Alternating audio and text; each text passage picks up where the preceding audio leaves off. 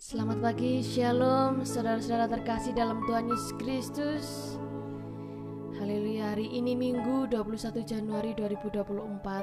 Mari kita bersama kembali lagi kita mengucap syukur kepada Tuhan.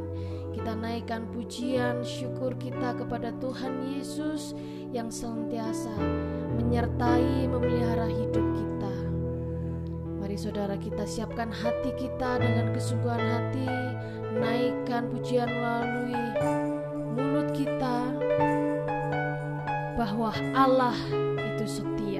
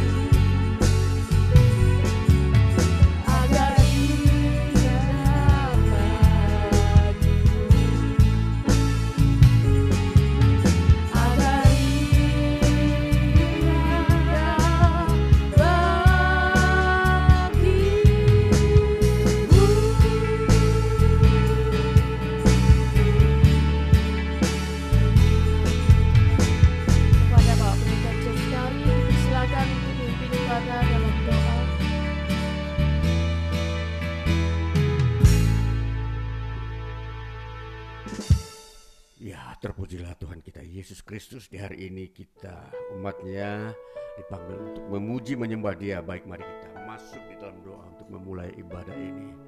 Ya Tuhan Allah kami Engkau Bapa yang kekal, Allah yang hidup di tengah kami, yang memerintah kami sampai hari ini bahkan sampai kepada masa-masa akan datang. Ya Roh Kudus yang selalu hadir dengan kuat kuasamu yang melampaui akal manusia. Dan kami hari ini berhimpun dipanggil Tuhan, beribadah menyembahmu, membawa segenap hati, pikiran, roh, jiwa, tubuh ini di atas mesbah Tuhan. Di hadirat Tuhan kuduskan dan kami ingin memuji Tuhan. Itulah persembahan kami. Kami.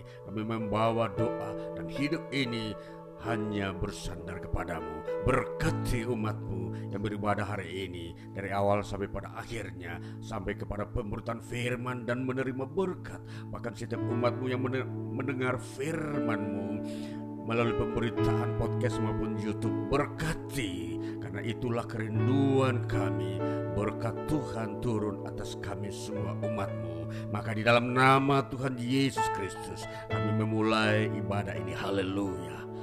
Amin.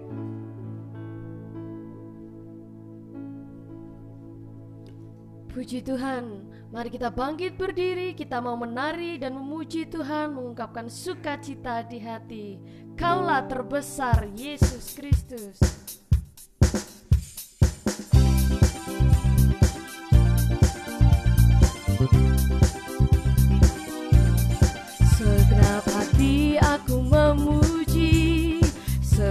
Jiwa aku bernyanyi.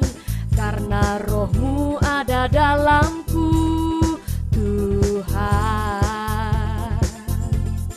Ku angkat tanganku memuji Ku angkat suara dan bernyanyi.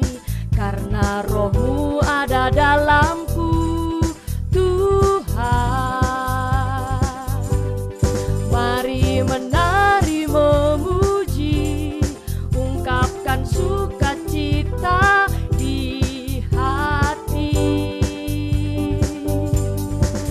terbesar dan mulia. Ajaib semua perbuatanmu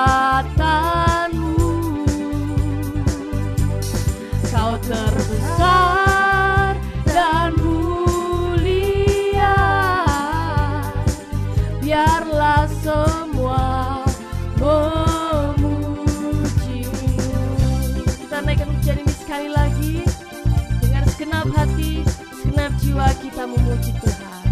Segenap hati aku memuji, segenap jiwa aku bernyanyi,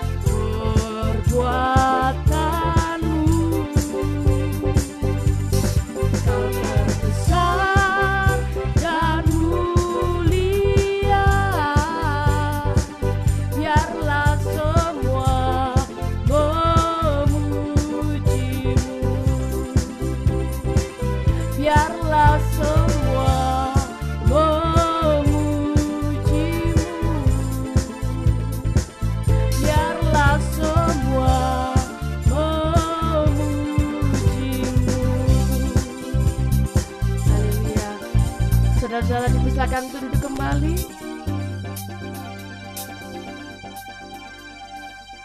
Masih dalam pujian sukacita kepada Tuhan, kita mau menyerahkan segala sesuatunya kepada Yesus Kristus yang memberikan pengharapan bagi kita semua. Serahkanlah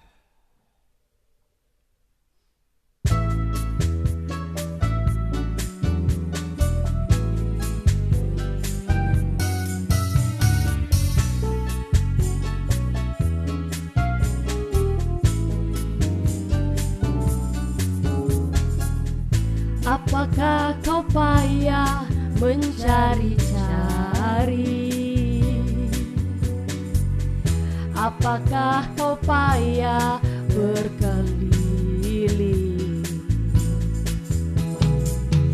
Bawalah sekarang segala susahmu. Pada kaki Yesus serahkanlah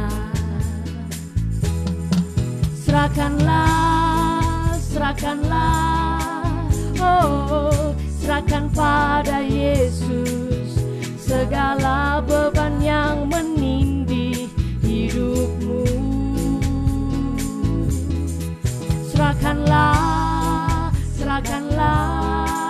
Oh, serahkan pada Yesus.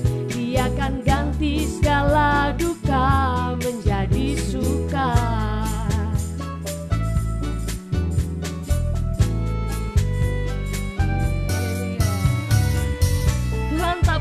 janji selalu panas, tapi dia janji menyertai kita. Haleluya. Tak pernah dia janji selalu kan panas. Dan takkan pernah dia janji hanya ada hujan. Tapi dia berjanji memberi kekuatan Bila taufan ganas melandamu Serahkanlah, serahkanlah, serahkanlah. Oh, Serahkan pada Yesus Segala beban yang menindih hidupmu. Serahkanlah, serahkanlah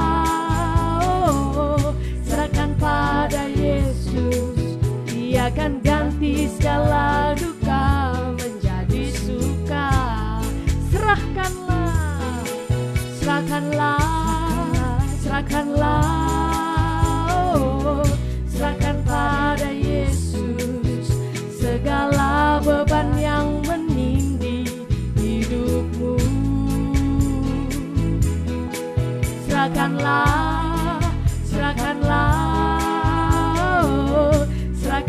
pada Yesus Dia akan ganti segala duka menjadi suka.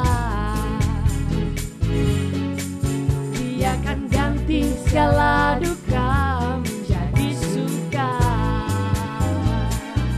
Haleluya.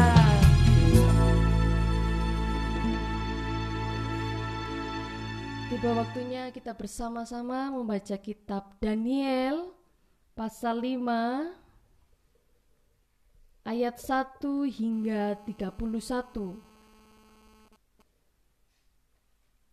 Daniel 5 ayat 1 hingga 31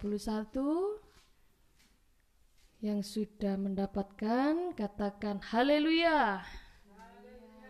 Ya, kita baca bersama-sama Daniel 5 1 2 3. Tulisan di dinding. Raja Belshazzar mengadakan perjamuan yang besar untuk para pembesarnya, seribu orang jumlahnya, dan di hadapan seribu orang itu ia minum-minum anggur. Dalam kemabukan anggur, Belshazzar menitahkan orang membawa perkakas dari emas dan perak yang telah diambil oleh Nebukadnezar ayahnya dari dalam bait suci di Yerusalem supaya raja dan para pembesarnya, para istri dan para gundik mereka minum dari perkakas itu. Kemudian dibawalah perkakas dari emas dan perak itu yang diambil dari dalam bait suci, rumah Allah di Yerusalem. Lalu raja dan para pembesarnya, para istri dan para gundik mereka minum dari perkakas itu. Mereka minum anggur dan memuji-muji dewa-dewa dari emas dan perak, tembaga, besi, kayu, dan batu. Pada waktu itu juga tampaklah jari-jari tangan manusia menulis pada kapur dinding istana raja di depan kaki Dian dan raja melihat punggung tangan yang sedang menulis itu. Lalu raja menjadi pucat dan pikiran-pikirannya menggelisahkan dia. Sendi-sendi pangkal pahanya menjadi lemas dan lututnya berantukan. Kemudian berserulah raja dengan keras, supaya para ahli jampi, para kasdim, dan para ahli nujum dibawa menghadap. Berkatalah raja kepada para orang bijaksana di Babel itu, setiap orang yang dapat membaca tulisan ini dan dapat memberitahukan maknanya kepadaku, kepadanya akan dikenakan pakaian dari kain ungu dan lehernya akan dikalungkan rantai emas dan di dalam kerajaanku ia akan mempunyai kekuasaan sebagai orang ketiga. Tetapi semua orang bijaksana dari raja yang telah datang menghadap tidak sanggup membaca tulisan itu dan tidak sanggup memberitahukan maknanya kepada raja. Sesudah itu sangatlah cemas hati Raja Belshazzar dan ia menjadi pucat. Juga para pembesarnya terperanjat. Karena perkataan raja dan para pembesarnya itu, masuklah permaisuri ke dalam ruang perjamuan. Berkatalah ia, Ya Raja, kekalah hidup tuanku. Janganlah pikiran-pikiran tuanku menggelisahkan tuanku dan janganlah menjadi pucat. Sebab dalam kerajaan tuanku ada seorang yang penuh dengan roh para dewa yang kudus.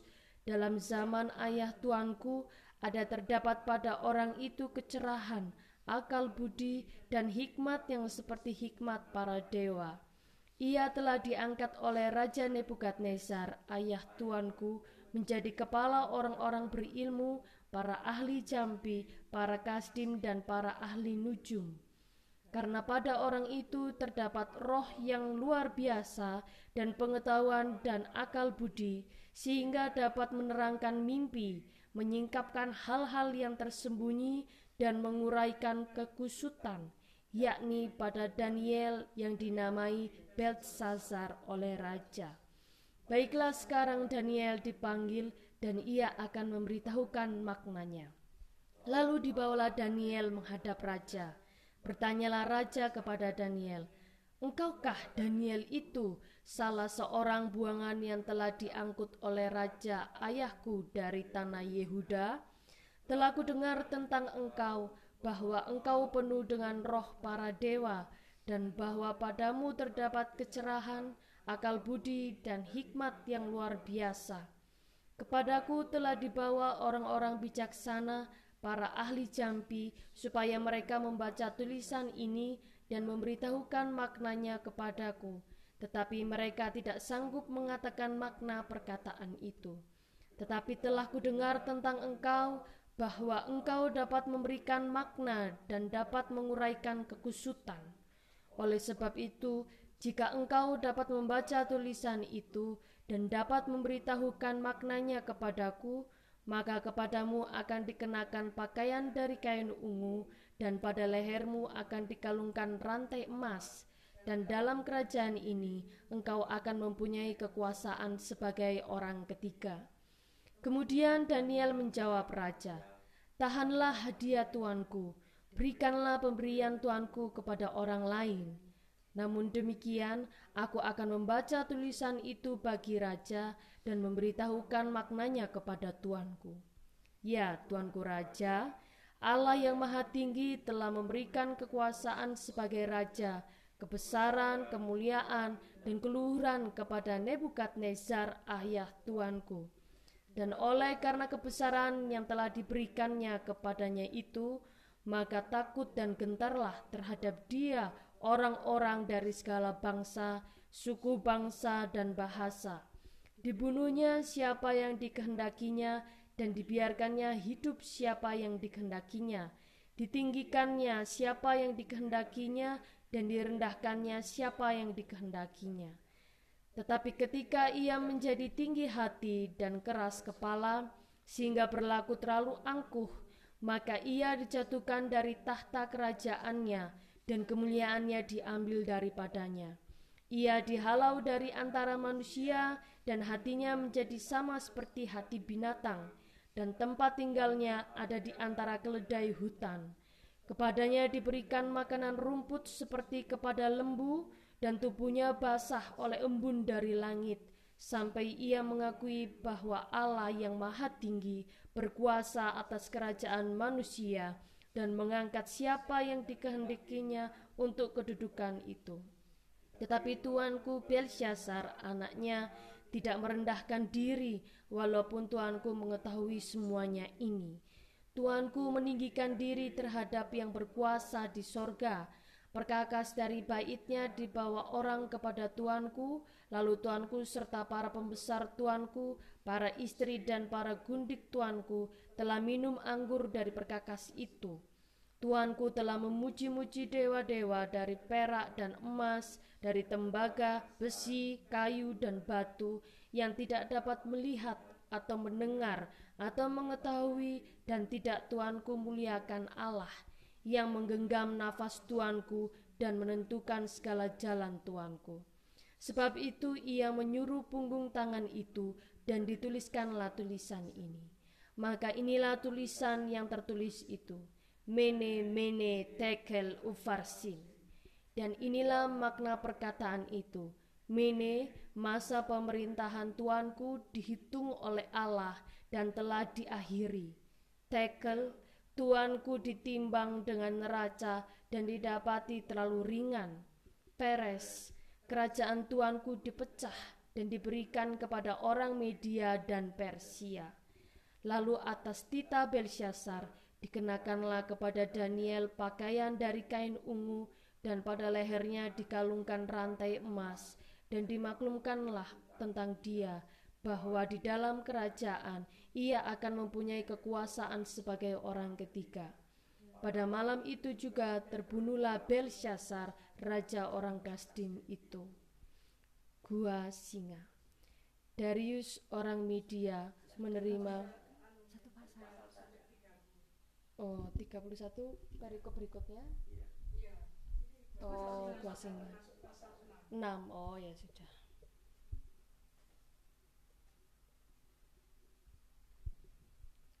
Selanjutnya, kita akan bersama-sama mendengarkan kesaksian bagi Bapak Ibu Saudara yang ingin memberikan kesaksian dipersiapkan, kita sambut melalui pujian bersemi. engkau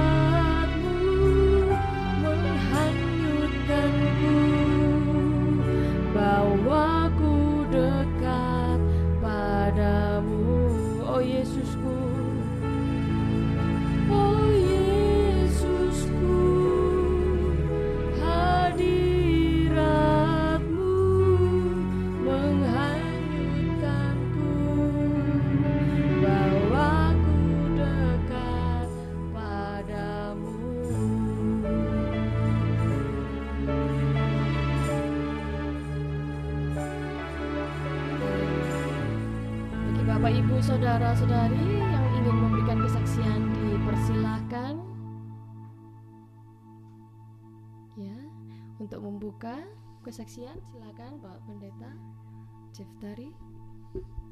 Ya, haleluya. Shalom, terpujilah Tuhan kita Yesus Kristus. Ya, kita masuk di dalam minggu ketiga lagi di bulan Januari tahun uh, pertama ini bulan Januari tahun 2024 dan minggu ini uh, kami harus mengisi kisah atau pertolongan Tuhan sepanjang hari-hari yang kita telah lewati, telah lewati satu minggu kemarin. Ya, uh, ada dua peristiwa yang uh, kami jalani dalam hari kemarin yang pertama adalah Tuhan mengizinkan kami mendoakan seorang bapak yang memang kalau secara posisi bapak ini dia tidak tahu uh, dia mau ke mana. Artinya kalau suami atau istrinya itu memang uh, sudah meninggal tapi berlatar belakang uh, seorang yang percaya kepada Kristus. Lalu bapak ini selama dia berkeluarga dengan ibu ini dia memang bekerja di sebuah perusahaan sebagai seorang security uh, dalam posisi hidupnya dia memang tidak pernah uh, memilih salah satu yang tegas di dalam pribadinya yaitu uh, apa yang dia harus pegang dalam hidupnya untuk memberikan masa depan keselamatan. Jadi dia belum mengambil sikap untuk mengikuti istrinya sebagai seorang Kristen. Jadi sampai masa tuanya sekarang dia telah berumur 80 tahun ya. Kami pergi mengunjungi bapak ini dan dia sedang sakit komplikasi baik paru-paru dan jantung. Dan kehadiran kami pada hari Kamis kemarin mendoakan dan dia memiliki kebangkitan iman percaya untuk mendapatkan pengampunan dosa dan kesembuhan dari Tuhan Yesus. Dan setelah berdoa dan ibadah di tempat itu dia bersuka cita dan kami meninggalkan tempat itu mendapat sebuah kesan daripada anaknya bahwa uh, uh, apa yang dia doakan selama ini terhadap orang tuanya ingin agar agar orang tuanya dikunjungi oleh salah seorang hamba Tuhan. Oleh karena kalau dia mau ke gereja dia tidak mampu atau dia merasa berat karena mungkin tidak layak ya uh, tapi karena doa anaknya kami diutus ke orang tuanya untuk mendoakan lalu sungguh dia membuka hati dan dia hari itu uh, layak di hadapan Tuhan untuk menerima anugerah keselamatan pengampunan dosa. Ya terpujilah Tuhan Yesus Kristus yang uh, membuka pekerjaannya di tengah-tengah kami. Ya, itu sebuah penambahan jiwa. Dan kemudian yang kedua kami telah melewati hari dua hari ya hari Jumat dan Sabtu.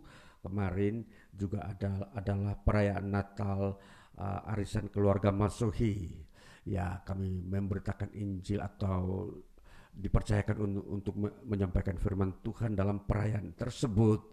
Dan di situlah uh, terjadi sebuah sukacita juga di mana firman Tuhan itu membuka wawasan-wawasan bagaimana uh, inti sari daripada iman Kristen itu sendiri adalah keselamatan hidup yang kekal.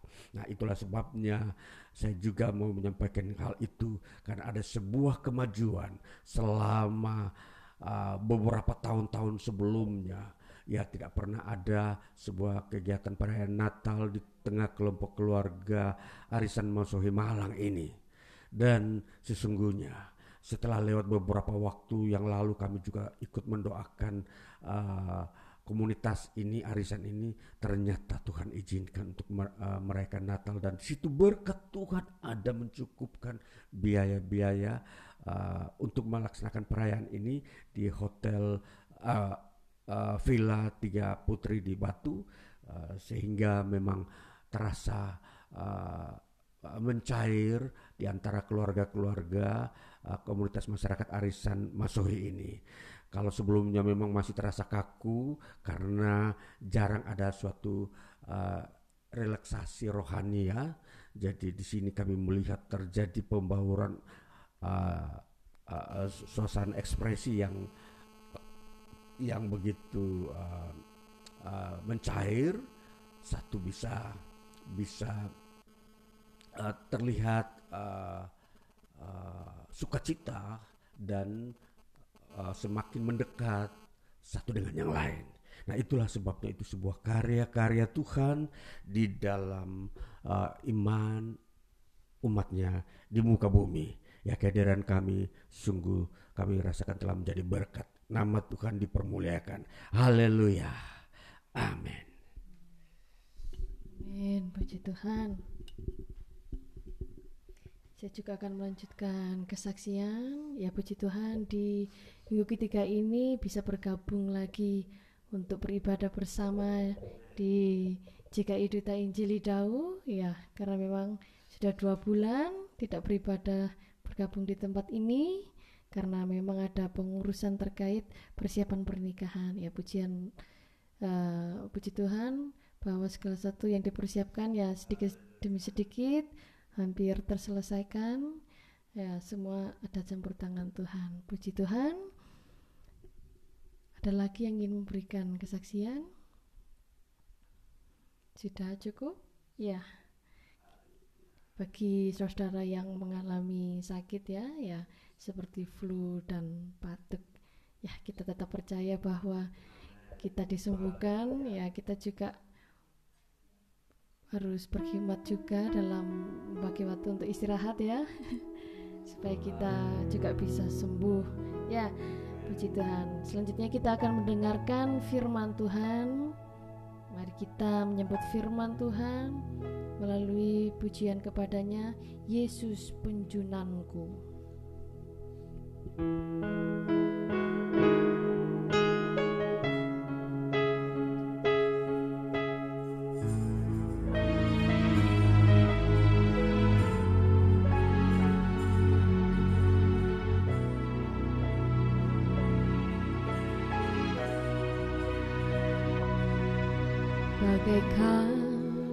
bejana di tangan penjunan demikian hidupku di tanganmu. Bentuklah seturut rencana dan kehendakmu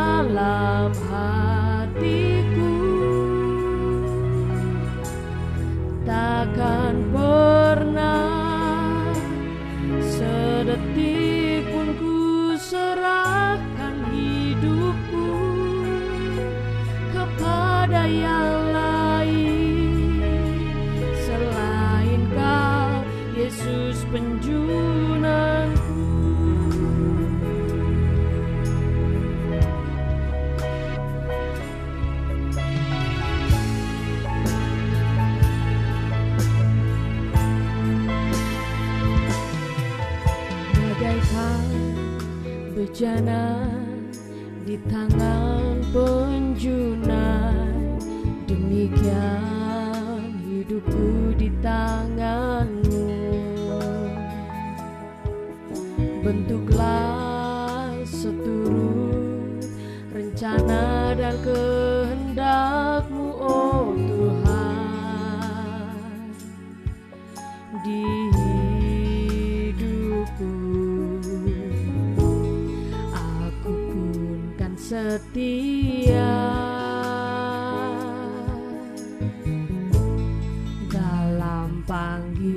panggilan kudusmu ya Tuhan karena engkau telah setia.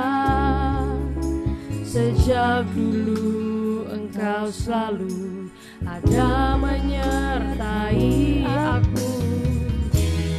Engkau Tuhan Engkau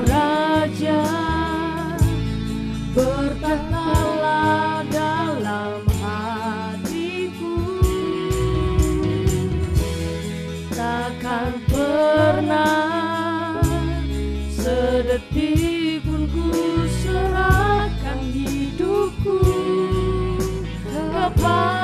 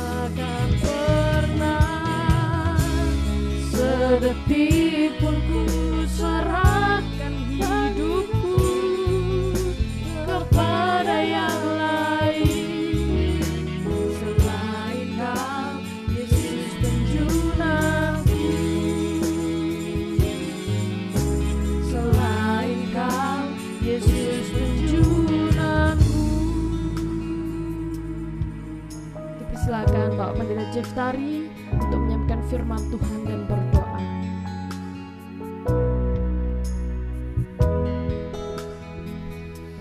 Ya, puji nama Tuhan.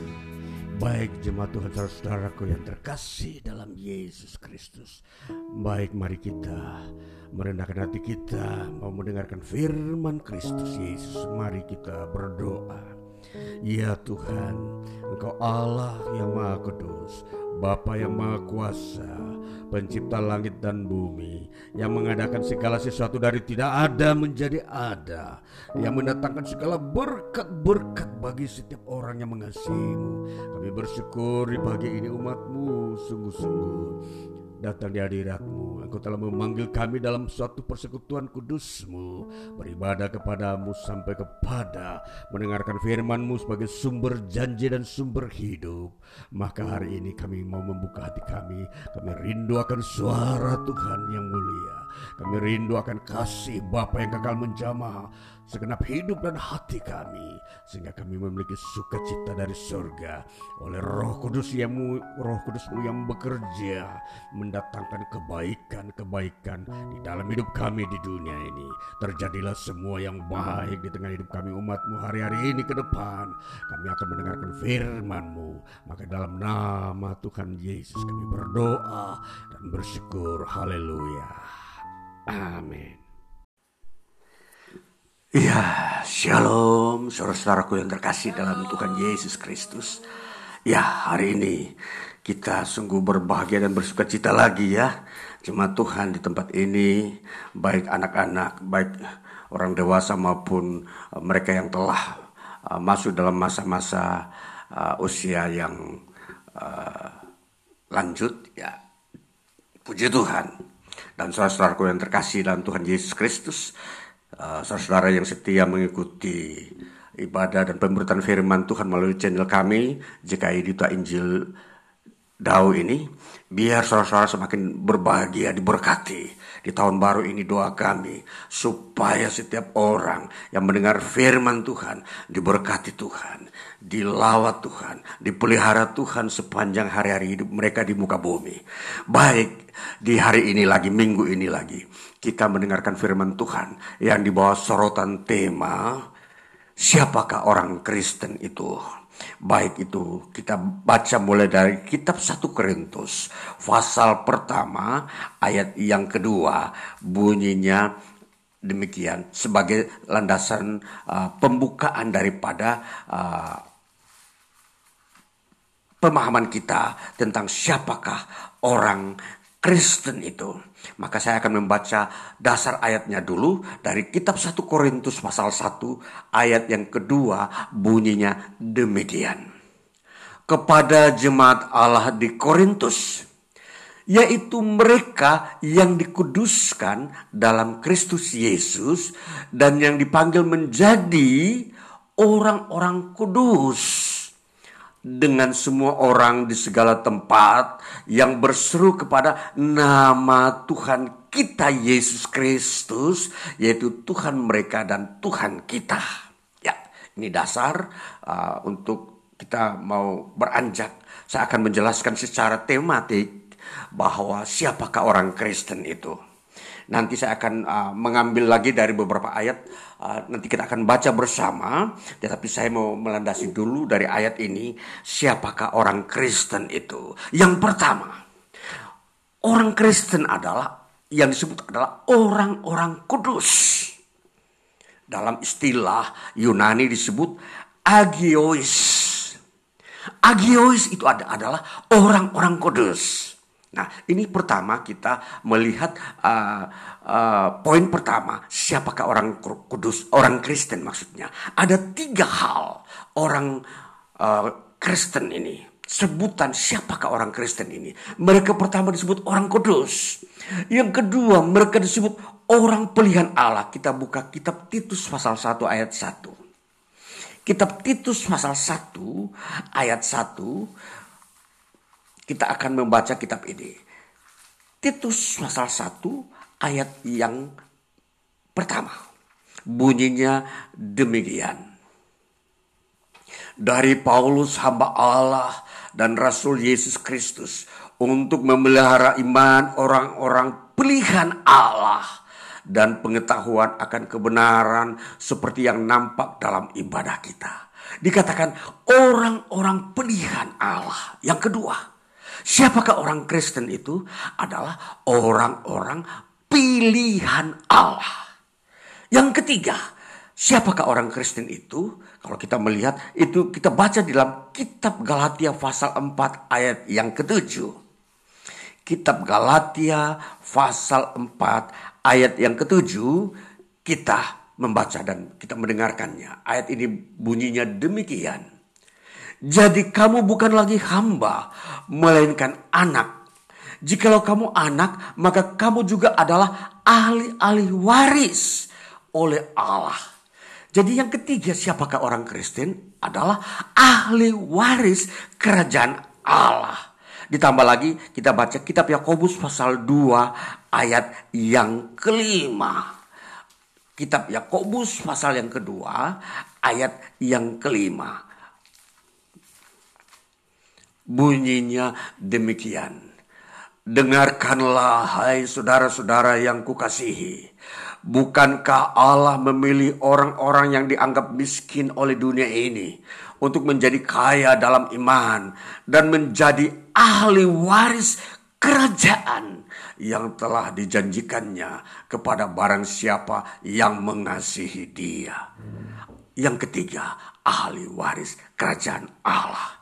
Saudara-saudaraku yang terkasih, siapakah orang Kristen? Ini kita sudah melihat tiga aspek yang dibukakan oleh Alkitab, oleh perjanjian baru. Mereka adalah orang-orang kudus atau agiois. Mereka adalah orang-orang pilihan Allah atau eklekton teu. Yang ketiga mereka adalah ahli waris kerajaan Allah atau kleronomos. Tiga istilah ini kita harus mengerti sebagai identitas orang-orang yang percaya kepada Kristus Yesus.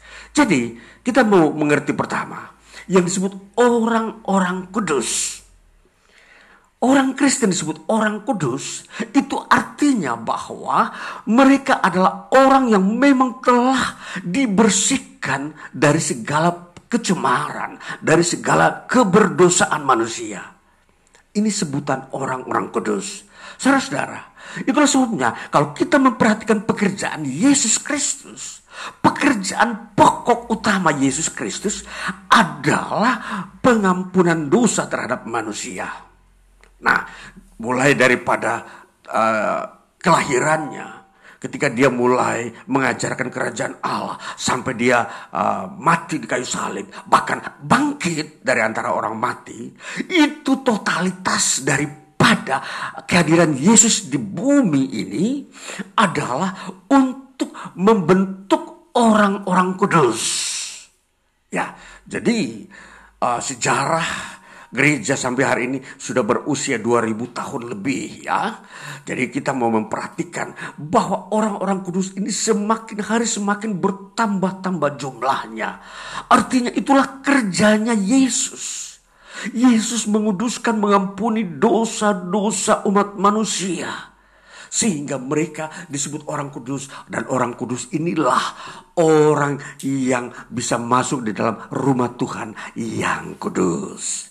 Saudara, ini kelanjutan tema uh, khotbah kita secara tematis. Dua minggu lalu uh, firman Tuhan bertemakan siapakah yang boleh masuk ke dalam rumah Tuhan. Itu yang kita sudah uh, dengar dua minggu yang lalu. Sekarang kita melihat siapakah orang Kristen itu. Ialah orang-orang kudus.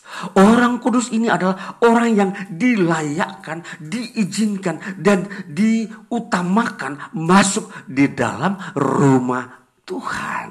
Nah, ini saudara-saudara kita memperhatikan siapakah orang uh, Kristen ini adalah orang kudus. Maka kalau kita beranjak dari pemahaman orang kudus sebagai karya uh, penyucian hidup dan jiwa manusia dari dosanya, maka mereka inilah tampil sebagai orang kudus.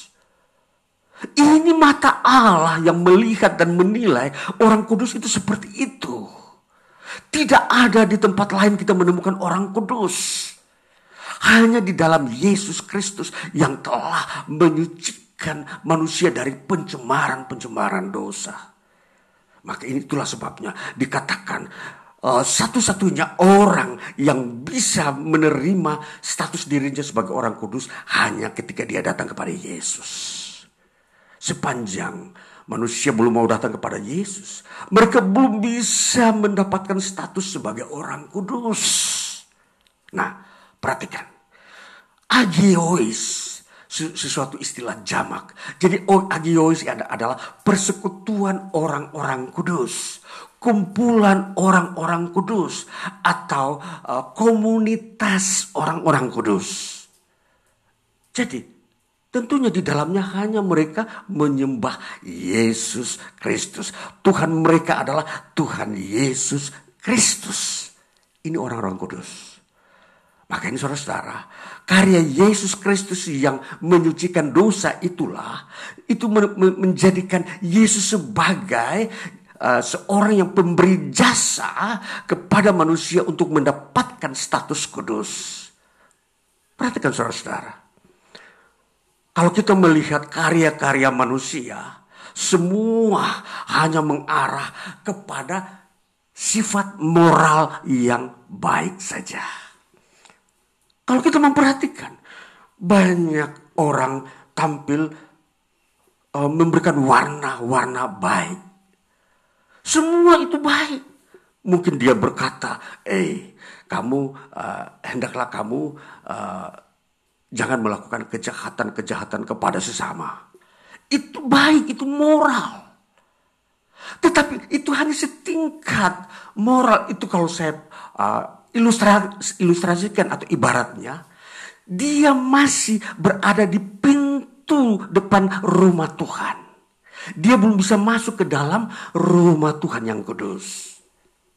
Bermoral baik, berbuat baik, uh, memberi pertolongan kepada orang-orang yang uh, mengalami kesukaran di bumi ini. Itu baik, saudara-saudara. Tetapi kalau diukur secara kualitasnya, saya ibaratkan dia masih berdiri di depan pintu rumah Tuhan yang suci kudus dia belum bisa masuk. Selangkah lagi dia akan masuk ke dalam rumah Tuhan yang kudus. Maka ini sebuah perbandingan yang saya sampaikan supaya saudara-saudara bisa membedakan siapakah orang kudus dan siapakah orang yang bermoral. Beda tipis. Beda tipis. Orang bermoral semua orang bisa. Tanpa percaya Yesus pun semua orang bisa bermoral. Semua orang di dunia ini, semua orang uh, di mata bangsa-bangsa ketika ketika mereka berbuat baik, mereka berbuat baik. Itu indah di mata Tuhan juga. Tuhan mengindahkan orang yang berbuat baik. Tetapi saudara-saudara, ketika diperhadapkan sebuah ketetapan yang kudus dan yang baik, itu ada satu tingkat lebih tinggi ialah yang kudus. Saudara-saudara, kita memper, mem, memperhatikan Yesus Kristus men, menghadirkan seluruh pribadi dan ajarannya untuk menghasilkan orang-orang kudus. Belum dia tidak hanya berhenti kepada orang-orang baik. Kita menjadi orang Kristen diharuskan menjadi orang baik, tetapi lebih daripada itu orang-orang kudus. Jadi saudara-saudara, ini sebuah pemahaman peningkatan yang berdasarkan firman Tuhan, maka Kristus mati di kayu salib untuk menghasilkan orang-orang kudus. Jadi lebih tinggi. Jadi tahapannya orang baik baru orang kudus. Maka ini kita memperhatikan. Jadi apakah yang kita mau katakan kepada orang-orang yang baik di dunia ini? Kita harus berkata, Percayalah kepada Yesus Kristus. Supaya kamu layak masuk satu tingkat lagi. Masuk ke dalam rumah Tuhan yang kudus.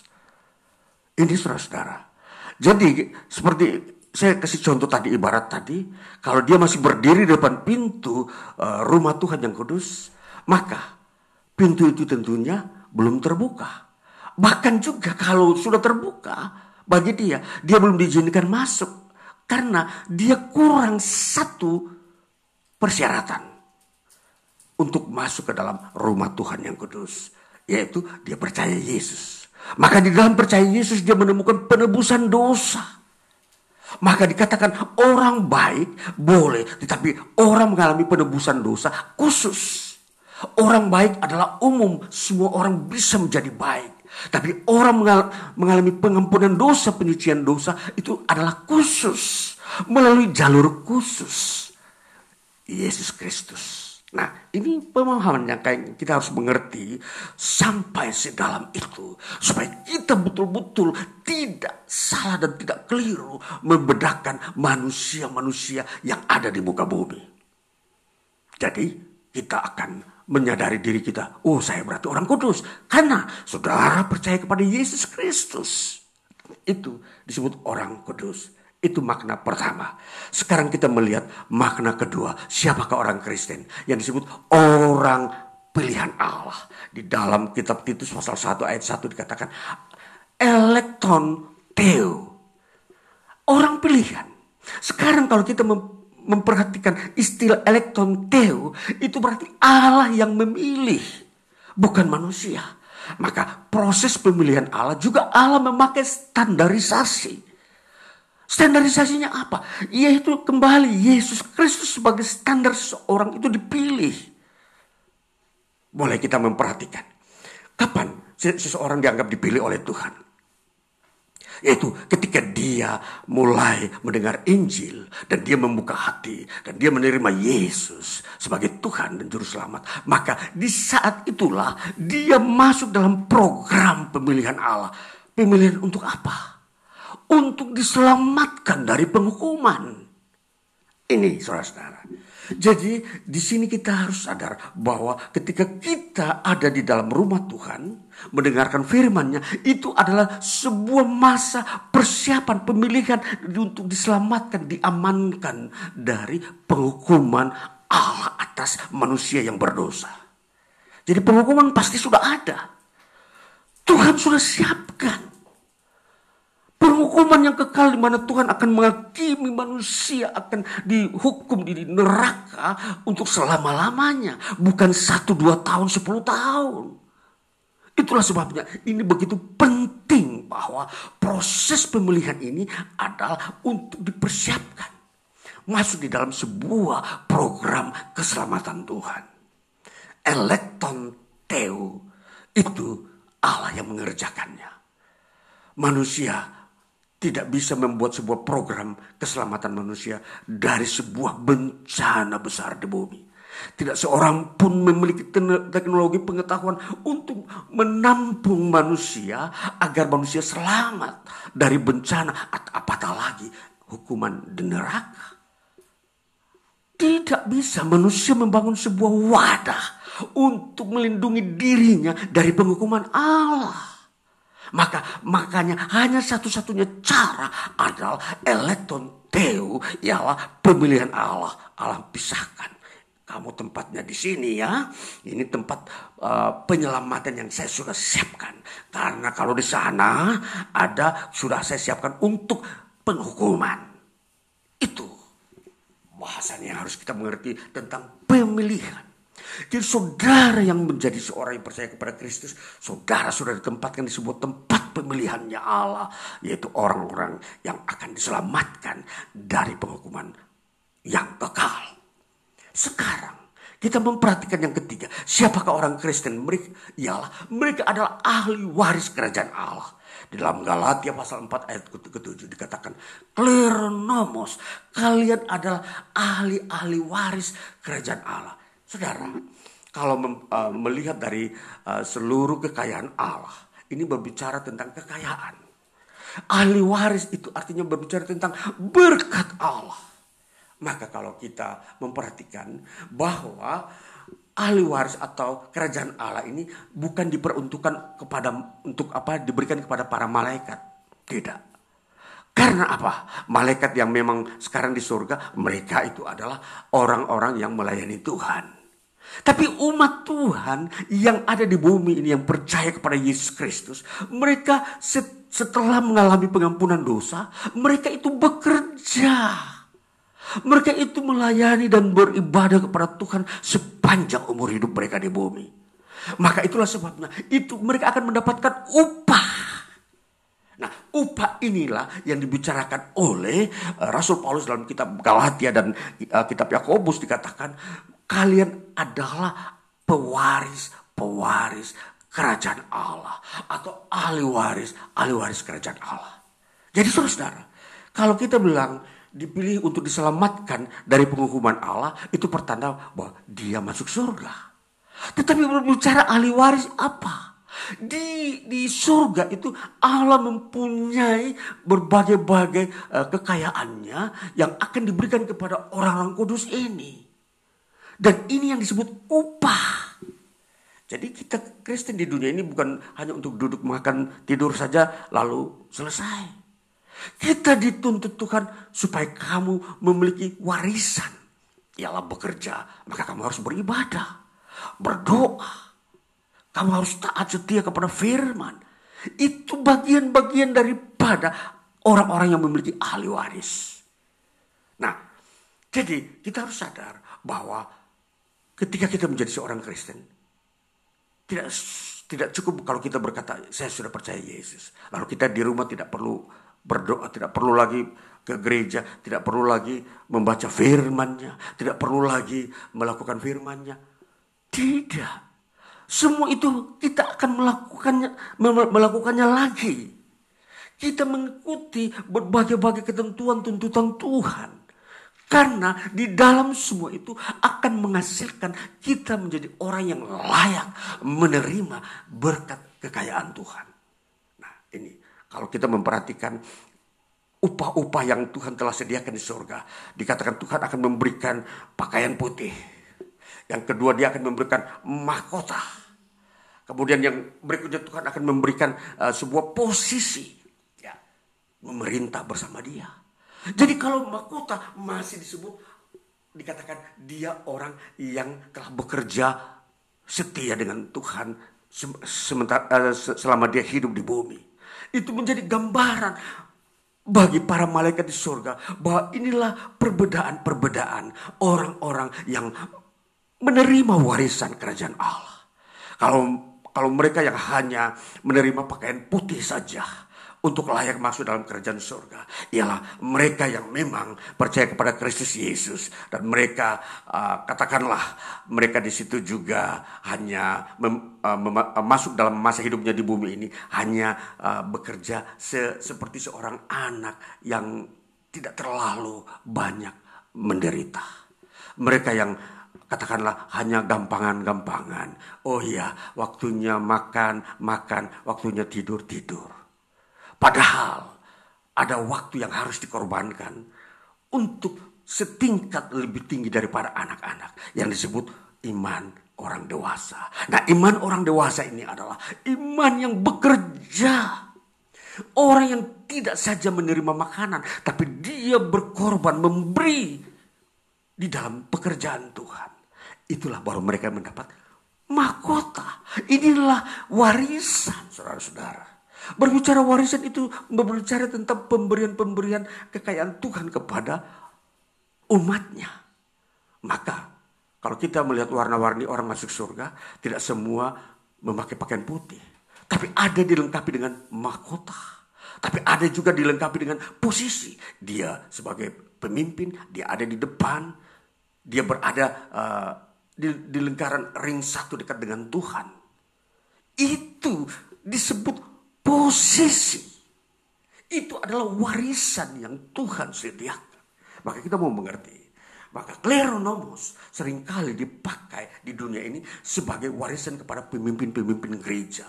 Seorang kleros, seorang pemimpin gereja maka dalam istilah ini sering kali dipakai di, uh, pada era-era gereja mengalami pertumbuhan. Seorang pemimpin gereja sering kali disebut kleros. Jadi inilah upah saudara-saudara. Posisi sebagai pemimpin di antara uh, orang-orang yang masuk surga. Jadi ini adalah kalau kita berbicara ahli waris. Maka saudara-saudara inilah orang Kristen. Semua berhak mau menjadi mendapatkan warisan. Tapi siapakah yang berani mau masuk ke dalam posisi mengambil posisi kleronomos yaitu orang yang sebagai pemimpin yang memiliki posisi? Silakan. Tidak ada batasan. Itulah sebabnya kalau kita mau dengar firman, kalau kita mau berkorban sebagaimana Kristus berkorban di kayu salib, maka saudara mendapatkan posisi pemimpin. Itulah sebabnya menjadi Kristen jangan cukup kita uh, beribadah.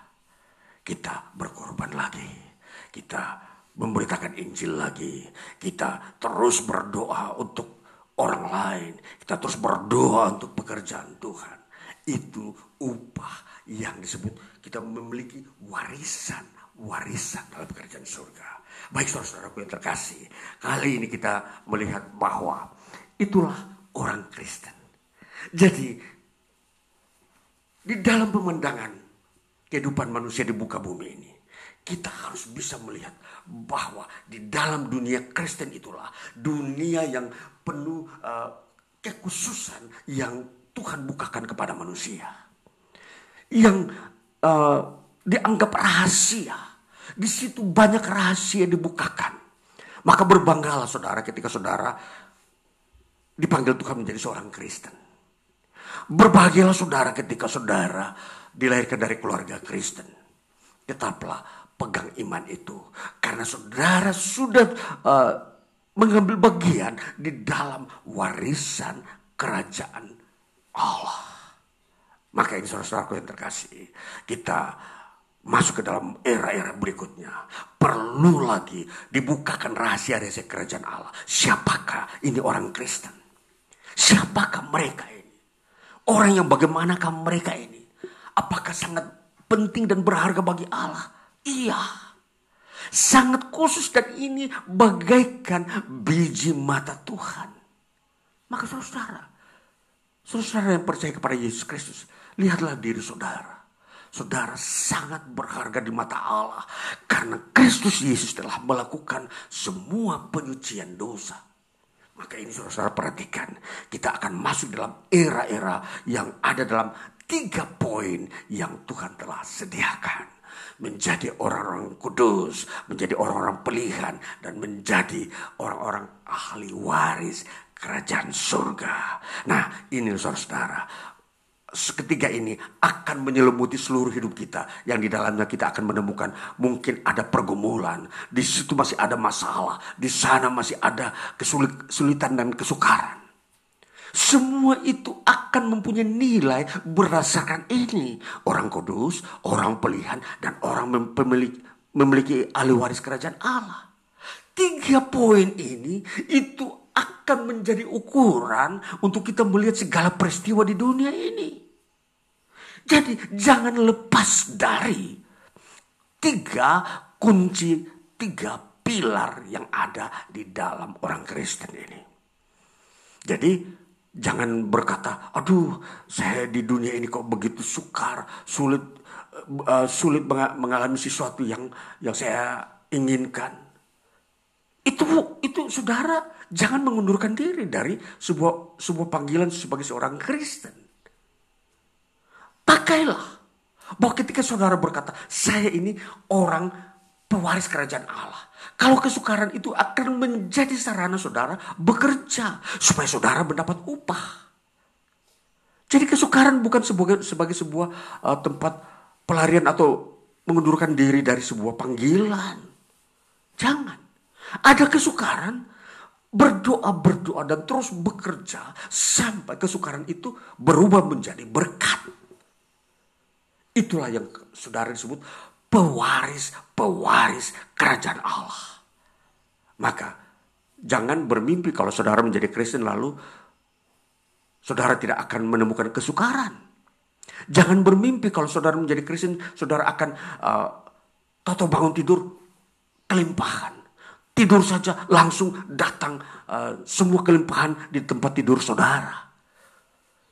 Ini jangan disalahartikan tentang Kristen. Karena kekristenan itu menyangkut tiga unsur tadi, yaitu yang terakhir menyangkut ahli waris. Nah ahli waris ini yang menjadi penegasan bahwa kita bekerja. Kita tidak boleh hanya duduk-duduk tidur-tidur saja. Lalu menantikan kerjaan surga datang, lalu masuk surga. Ini bukan ajaran Injil. Ajaran Injil menentukan kita, mengharuskan kita bekerja, setia, berdoa, bekerja, tunduk kepada hukum Tuhan. Ada kesukaran di bumi kita berdoa, Bapak bukakan jalan. Sampai itu jalan terbuka, itu saudara bekerja. Jadi jangan berhenti berdoa kalau sesuatu sesuatu keadaan di dunia ini belum baik adanya. Harus berdoa dan terus bekerja menanggung beban-beban yang ada. Itu akan membawa dampak saudara mendapatkan upah di sorga. Nah inilah disebut pewaris-pewaris kerajaan Allah. Ketika ada tantangan ke, uh, di dalam hidup pribadi, rumah tangga dan pekerjaan, jangan saudara uh, meninggalkan iman atau jangan saudara melarikan diri ke tempat lain mencari jalan keluar, mungkin ke dukun. Salah. Itu bukan tempat yang benar. Datanglah kepada Tuhan. Merendahkan hati. Tuhan, kami percaya kepadamu. Engkau mampu membuka segala jalan yang tertutup, yang sukar, yang sedang ada di dunia ini. Itulah orang-orang yang menjadi pewaris kerajaan Allah. Saya sampaikan ini saudara-saudara. Maka pola hidup Kristen adalah pola hidup orang yang benar-benar eh, kekar kuat di bumi ini. Tidak ada seorang pun yang katakan menjadi Kristen langsung dia menjadi orang lemah. Justru ketika menjadi Kristen, dia menjadi seorang yang kuat dan seorang yang eh, berani mengambil risiko dan tidak takut terhadap kondisi-kondisi yang yang kurang aman. Dia mempunyai iman percaya bahwa Tuhan menolong dia, Tuhan menyertai dia dalam segala keadaan. Maka kalau kita sering kali mendengar uh, nyanyian Tuhan tak pernah janji langit selalu biru tetapi dia berjanji berikan kekuatan. Nah itu. Jadi langit tidak selalu biru. Itu pertanda bahwa di dunia ini tidak akan selalu uh, ada uh, disebut ke kemudahan.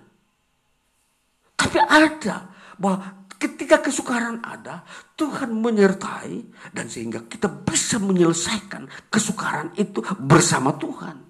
Kita tidak bisa sendiri menyelesaikan sebuah kesukaran, bahkan tidak bisa selesai kalau kita sendiri. Itulah sebabnya Tuhan menyertai orang yang mau uh, berhadapan dengan kesukaran. Ada kesukaran dia berani tampil. Berarti dia Tuhan ber, berkata kepada dia, berarti kamu sungguh-sungguh yakin bahwa aku menolong kamu di tengah kesukaran. Iya, harus seperti itu. Bahwa percaya Bapak kita mampu menolong kita menghadapi kesukaran itu dan kita bisa keluar dan menyelesaikan. Inilah uh, uh, apa namanya karakteristik orang-orang yang disebut pewaris, pewaris kerajaan Allah. Nah inilah lihat saudara-saudara. Lihat pemandangan ini. Kalau ada orang-orang sukses di dunia di dunia ini, kita memperhatikan ini sebagian kecil mereka ini mempunyai iman yang uh, berani menghadapi kesukaran. Biar kita belajar bagaimana menjadi pewaris-pewaris kerajaan Allah. Tampil menjadi pemenang, menjadi orang yang bisa menyelesaikan masalah. Tidak putus asa, tidak cengeng, tidak mundur mengundurkan diri itu saudara-saudara, pewaris kerajaan Allah.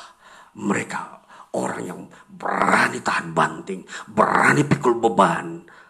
Seberat apa pun, karena Tuhan pasti memberikan kekuatan untuk memikul beban itu.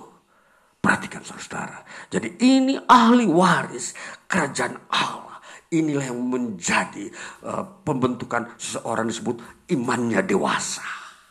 Imannya bukan anak-anak.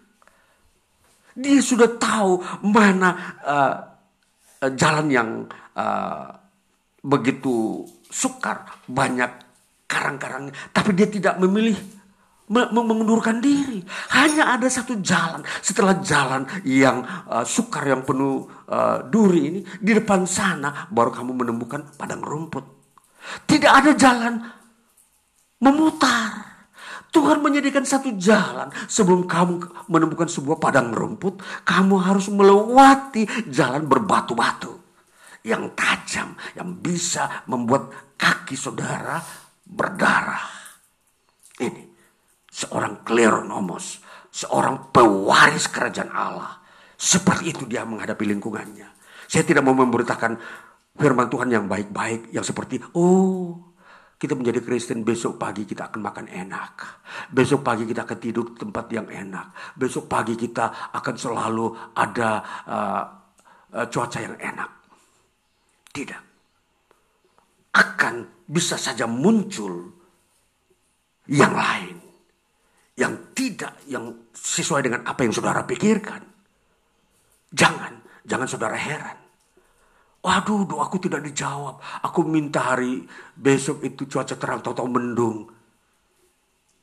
Jangan saudara berharap bahwa berpikir bahwa itu berarti Tuhan tidak menyertai. Tidak, tetap Tuhan menyertai. Sekalipun mendung, saudara minta cerah, tahu-tahu mendung, tapi Tuhan menyertai apa yang saudara alami hari besok. Hal-hal yang begini yang harus dipelajari oleh, oleh kleronomos, pewaris-pewaris kerajaan Allah. Saya sampaikan ini supaya kita benar-benar menjadi orang Kristen yang besok di hadapan Kristus dan kerajaannya kita mengerti. Oh ya saya sudah mengerti Tuhan. Mendengarkan firmanmu dari hambamu. Yang menjelaskan bagaimana saya menjadi pewaris kerajaan Allah. Sehingga saya tidak mundur ketika zaman ini mengalami kesukaran. Saya tetap kuat dan maju melayani engkau, mengasihi engkau, beribadah, mendengarkan firmanmu, melakukan firmanmu, sekalipun dunia ini tidak melakukan firmanmu. Saya mau melakukan firmanmu. Karena engkau lah yang akan memberikan upah kepadaku. Itulah saudara-saudara yang terkasih. Inilah bagian-bagian yang saya sampaikan bagi kita untuk melihat pemandangan hidup kita. Bahwa kita orang Kristen ada memiliki tiga uh, pilar yang kita tahu. Orang-orang pilihan, orang kudus, orang pilihan dan pewaris kerajaan Allah. Jadi tidak gampang saudara ya, tidak mudah uh, kita uh, mengerti pewaris kerajaan Allah itu. Jadi baiklah kita mulai mempersiapkan diri, uh, melatih diri kita atau mempersiapkan semangat kita untuk masuk ke, kepada sebuah masa yang disebut pewaris kerajaan Allah. Garis uh, Tuhan telah bukakan, jalan Tuhan telah sediakan, bahkan Tuhan telah mengangkat sebuah uh, kode bahwa silakan jalan. Garis start telah dimulai. Siapa boleh masuk di dalam uh, barisan jalan-jalan yang disebut pewaris kerajaan Allah? Silakan masuk. Beramai-ramai masuk ke dalam jalan-jalan ini. Jalan di mana? Tentunya di situ. Tidak lurus bisa saja melalui lembah naik gunung lewat jalan-jalan uh, apa batu-batu karang yang tajam tapi penghujungnya baru kamu menemukan padang rumput yang hijau yang penuh dengan kekayaan buah-buah dan kehidupan yang Tuhan sediakan. Itu saudaraku yang terkasih, baik kita uh, masuk ke dalam hidup kita dengan penuh keyakinan bahwa sudah siap menjadi pewaris kerajaan Allah, siap bekerja, siap menjadi seorang Kristen yang akan menerima upah dari Kristus Yesus. Tuhan Yesus memberkati. Haleluya.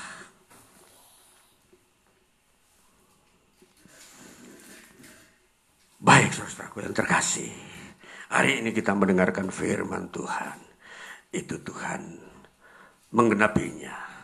Tuhan sendiri yang merancangkan semua jalan-jalan hidup kita di dunia ini melalui firman-Nya. Kalau kita mengerti firman-Nya maka, kita tahu rancangan Tuhan. Maka kita akan siap menjalani hidup ini bersama Tuhan. Haleluya. Mari kita masuk dalam doa syafaat kita. Haleluya. Bapak kami bersyukur. Sungguh indah dan begitu uh, cemerlangnya firman-Mu. Firman-Mu terbuka dan mengarahkan dan mengajarkan pikiran dan batin kami, pribadi kami untuk melihat iman di dalam Kristus Yesus, di dalam dunia kekristenan ketika kami umatmu ini telah mengambil keputusan percaya kepada Yesus Kristus. Kami telah mengalami proses pengampunan dosa. Kami telah mengalami proses uh, pemeliharaan Tuhan untuk masuk dalam keselamatan. Sekarang kami sedang mempersiapkan diri masuk di dalam proses menjadi pewaris-pewaris kerajaan Allah. Maka hari ini tinggal satu yang kami mau uh, mempersiapkan diri. Ialah bekerja masuk di dalam perlombaan. Ialah menjadi pemenang sebagai seorang pewaris kerajaan Allah. Tidak takut menghadapi sebuah kondisi yang sukar. Jalan yang yang berlekak-lekuk dan uh, uh, berlembah dan bergunung berbatu-batu. Kami tetap berjalan dalam iman, tetap melayani dan bersyukur, berdoa, meminta pertolongan daripada Tuhan, memberikan kekuatan di dalam melakukan perjalanan-perjalanan pewaris kerajaan Allah. Berkati umatmu yang mendengarkan firmanmu, mereka yang hadir di tempat ini, anak-anakmu umatmu berkati dan teguhkan mereka satu persatu hati mereka pikiran mereka melihat diri mereka dalam penyertaan di kau Tuhan dan berkati kuatkan mereka sembuhkan mereka yang sakit jadikan mereka terang Tuhan dan hari-hari ini juga bagi setiap jemaatmu yang mendengarkannya lewat uh, channel ini baik YouTube maupun podcast berkati mereka, mereka tahu apa yang mereka dengar dari firmanmu. Mereka akan mengerti jalan apa yang ada di dunia ini. Sehingga mereka tidak mengundurkan diri dan tidak meninggalkan sebuah panggilan keselamatan. Kami bersyukur kami berdoa untuk setiap anak-anakmu yang masih uh, kecil, masih masih lemah, pelihara mereka masih uh, perlu dibimbing orang tua, berkati pelihara mereka dalam pergaulan pertumbuhan mereka di lingkungan ini sehingga mereka tetap dipelihara dalam firman-Mu. Kami berdoa untuk umatmu yang sudah tua, yang sudah jompo, yang sekarang ini banyak membutuhkan peristirahatan, berkati mereka penghiburan, berikan untuk mereka penguatan, berikan untuk mereka sehingga mereka juga terhibur di kala mereka uh, masuk ke dalam usia-usia tua. Mereka yang sedang aktif bekerja, berikan kekuatan hikmat. Mereka tetap mengerjakan pekerjaan dengan semangat. Berikan mereka kekuatan-kekuatan baru. Sehingga mereka tidak sakit ketika mereka bekerja. Haleluya. Terpujilah Tuhan. Kami bersyukur di dalam segala uh, sisi-sisi uh, kehidupan dan pekerjaan profesi. Baik swasta, wira swasta. Baik mereka yang uh, instansi pemerintah berkati. Berkati hari ini anak-anakmu, umatmu yang bekerja bekerja sebagai seorang uh, wira swasta, mereka yang berusaha, baik Ibu Yasi yang membuat uh, usahanya baik donat maupun menjual es berkati bersama uh, karyawan-karyawan yang mengerjakan berkati campur tangan bersama berkat berkati juga Yusi yang bekerja di swasta berkati bersama keluarganya istri dan anaknya berkati juga yang lain Gea dan Epi yang akan masuk dalam persiapan rumah tangga dan sedang uh, mempersiapkan masa-masa proyek-proyek uh, dalam hidup mereka pekerjaan-pekerjaan yang mereka sudah doakan. Berkati berkati uh, Arthur yang bersekolah biar pandai dan dia tetap mengasihi Tuhan tunduk kepada Tuhan dan orang tua. Berkati jemaat-jemaat Tuhan yang lain yang uh, ada di dalam uh, tugas-tugas uh, mereka, mereka yang jauh atau yang sedang aktif dengan, dengan kegiatan yang lain berkati, berkati juga gereja-gereja di tempat lain di negeri kami bangsa Indonesia di kota kami Malang Raya dan sekitarnya. Dalam nama Tuhan Yesus kami mendoakan supaya setiap umat Tuhan mengalami proses-proses yang mereka mengerti dari Tuhan. Berkati bangsa dan negara negara kami sehingga selalu aman dan selalu ada kesempatan-kesempatan perubahan yang baik untuk terjadi uh, transformasi kehidupan, terjadi pembaruan hidup, terjadi uh, kualitas-kualitas hidup uh, lebih baik lagi. Kami bersyukur kami menyerahkan semua ini ke dalam tanganmu. Maka kami serahkan apa-apa yang harus kami kerjakan di minggu ini. Sertai dan berkati. Engkau ada dan membuka jalan. Kami percaya maka kami ketika kami masuk di hari besok dan minggu berikutnya ini kami sangat percaya Tuhan juga campur tangan memberkati kami. Terima kasih untuk firman-Mu, maka kepadamu kami serahkan tubuh jiwa roh kami. Kami berdoa sesuai dengan uh, apa yang Tuhan ajarkan kepada kami. Bapa kami yang di surga, dikuduskanlah namamu, datanglah kerajaanmu, jadilah kehendakmu di bumi seperti di surga. Berikanlah kami pada hari ini makanan kami yang secukupnya. Dan ampunilah kami akan kesalahan kami.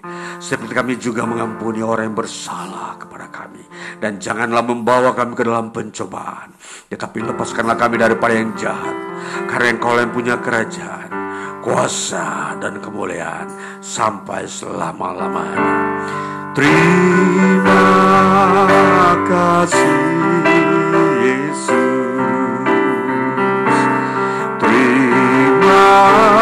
Kasih Yesus. Puji syukur hanya bagimu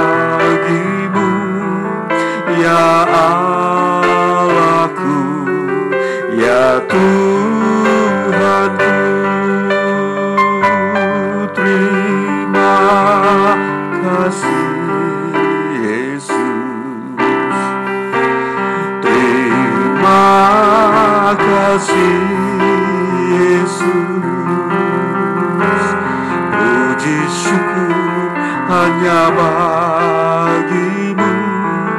Terima kasih. Yesus Bapak terima kasih. Untuk kasih firman dan berkat dan kuasamu janjimu bagi kami hari ini. Dalam nama Tuhan Yesus kami berdoa dan bersyukur. Haleluya. Tuhan.